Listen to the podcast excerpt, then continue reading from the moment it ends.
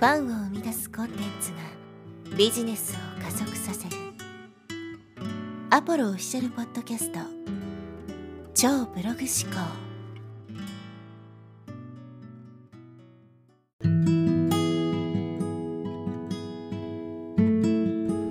はい、えー、こんにちはアポロです、えー、今日はですね習慣化すべき行動についてお話していきます。行動を習慣化するというのはすごく重要になるということは、まあ、皆さんご存知だと思うんですけども、えー、習慣がですね人生を作っているわけですね。人生というのは一日一日が組み合わさってね積み重なってできたものです。なので1日2日ね何か行動しただけでは人生が劇的に変わるっていうことはないんですけどその小さなですね毎日の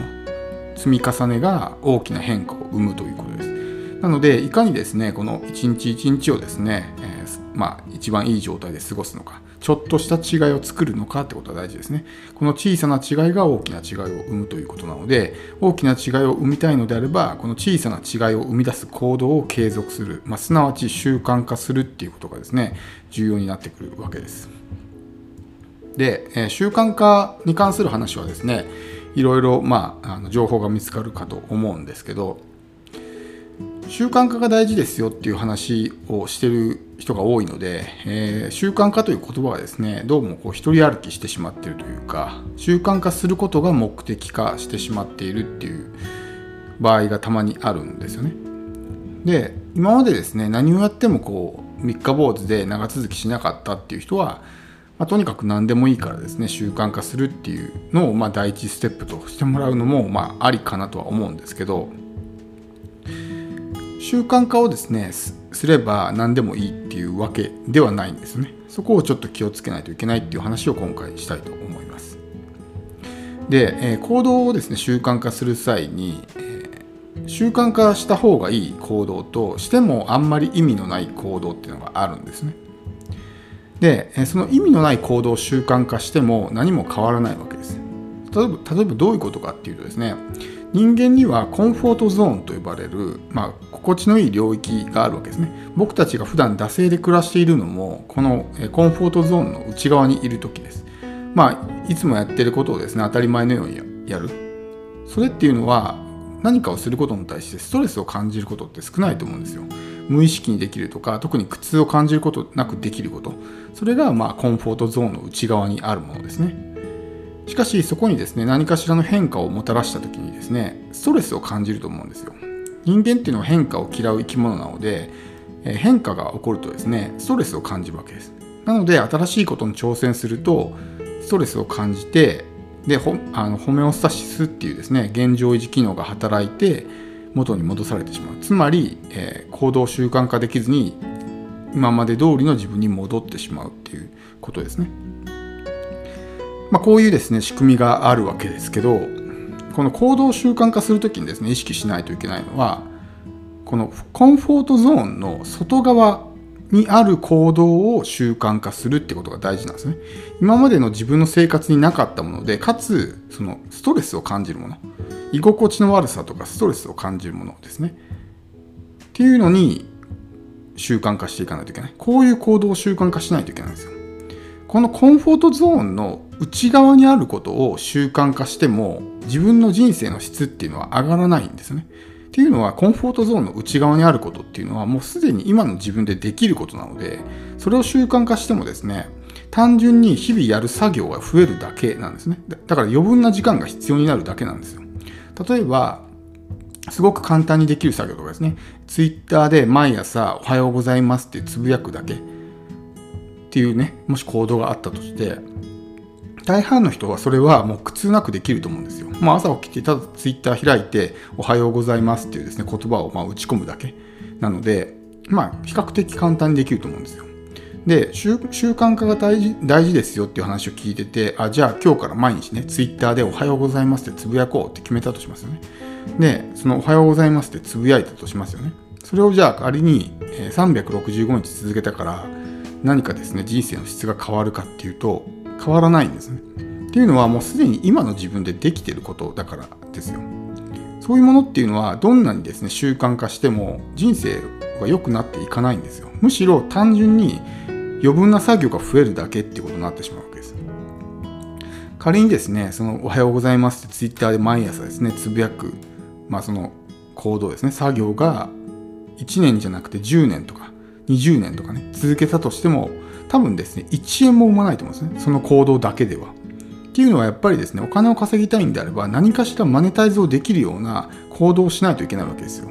商品がないのにね、いきなりお金が入ってくるってことはないわけじゃないですか。だからどんなにですね、何万回おはようございますってつぶやこうが、そもそもマネタイズっていう行動をしていなければ、1円の価値も生み出すことはできないわけです。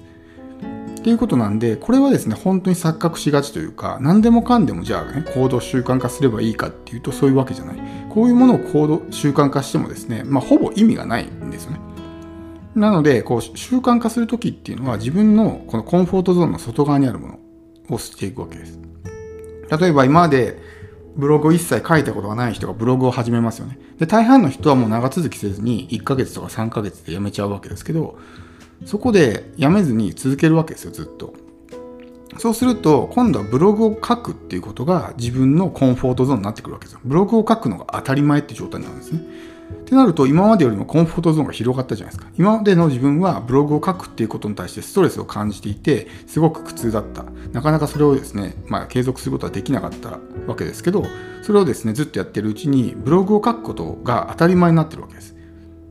そうすると今度はブログを書かないことに関してすごくですね居心地の悪さとかを感じるわけですね。なんかそわそわするみたいな感じになるわけですよ。ってなるとこれがもう自分のコンフォートゾーンになったってことなんですね。でこうなったら今度はまた別のことを始めるんですよ。例えば今度じゃあポッドキャスト始めてみるとかね。でポッドキャストを今度は習慣化するというわけですね。最初はもうブログはもう習慣化して自分の生活の一部になってるからあえて意識しなくてもいいわけですよ。でもうそれぐらいですね継続してやってると作業スピードも上がってるのでまあ、余分な時間ができるわけですよね。で、そのできた余分の時間で、今度は、じゃあ、ポッドキャストやってみようみたいな感じになるわけですね。で、ポッドキャストをやって、ポッドキャストも継続化していくとそれが習慣になるわけですよ。もうやるのが当たり前っていう状態になるわけですね。そうするとまたコンフォートゾーンが広がるわけですね。ちょっと前の自分はブログを書くっていうところまでしかできてなかったポッドキャストを発信するっていうことはですね自分の習慣の一部なかったわけですけどそれが当たり前になったってことはさらにコンフォートゾーンが広がったってことですこんな感じで、じゃあ次は YouTube ね、発信始めて、YouTube を発信するのが当たり前の自分ができる。そうすると、もともとの自分から比べるとかなりコンフォートゾーンが広がってると思うんですね。もともとの自分は何もできなかった。ブログも書いたことなかったし、ポッドキャストも YouTube もやったことがなかった。そういう時の自分から考えると、今の自分っていうのは、できることの量とかレベルとか質っていうのが全然こう上がってるわけですね。これがコンフォートゾーンが広がってるっていう状態。これをどんどんどんどん広げていくっていうことをしないと、まあ人生の質っていうのは上がっていかないわけです。なので、その行動習慣化するのであれば、自分のコンフォートゾーンの外側にあるものですね。それもできれば、まあ、一歩外にあるぐらいですね。あんまりこう大幅に外に出過ぎてしまうと、その反動がすごくて、すぐに戻されてしまうので、ちょっと一歩外に出るぐらいの行動をどんどんどんどんこうね、習慣化していくってことです。僕自身も最初はブログしかやってなかったですし、ブログも1個しかやってなかったんですけど、ブログを2個3個と増やしていって、それがある程度ですね、習慣化してきたら、じゃあ今度、ポッドキャストやったり、YouTube やったりとかね、えもちろんコンテンツビジネスも最初は電子書籍だけだったのが、オーディオブックとかユーデミーとかね、もう今インフォトップとかもやってますし、もちろんメルマガとか直、ね、ランディングページ作ったりとか、そういうのも一個一個こうね、コンフォートゾーンを広げていって、できるようになったわけです。最初からそこまでできたかって言ったらとてもできなかったわけです。なので、こんな感じでちょっとずつこの自分のコンフォートゾーンを広げていくと、できることの、まあ、幅が広がっていくわけですね。そうすると人生の質がどんどんどんどん上がっていくというわけです。なので、さっき言ったみたいに、もしですね、何か行動習慣化したいのであれば、その今の自分のコンフォートゾーンの内側の行動を習慣化しても、まあ何の意味もないっていうことですね。単純に時間が余分にかかって無駄な作業が増えるっていうだけなので、そうではなくて、ちょっとストレスを感じるもの、やっていて苦痛を感じるようなもの苦痛って言ってもなんかこの嫌いとかやりたくないっていう意味の苦痛ではなくてなんかこう変化に対するストレスみたいなそういうものを感じるですね行動を継続する。途中でやめたくなってもそこでやめずに続けるとそこでやめずに続けることができたら今度はそれが習慣として定着するんですよ。そうするとコンフォートゾーンが広がったってことになるんでこのストレスを感じてうわ嫌だなもうやりたくないなって思った時に戻っちゃうともう元の木阿弥というかねもともとの状態に戻ってしまうのでこれでは変わらないわけですね。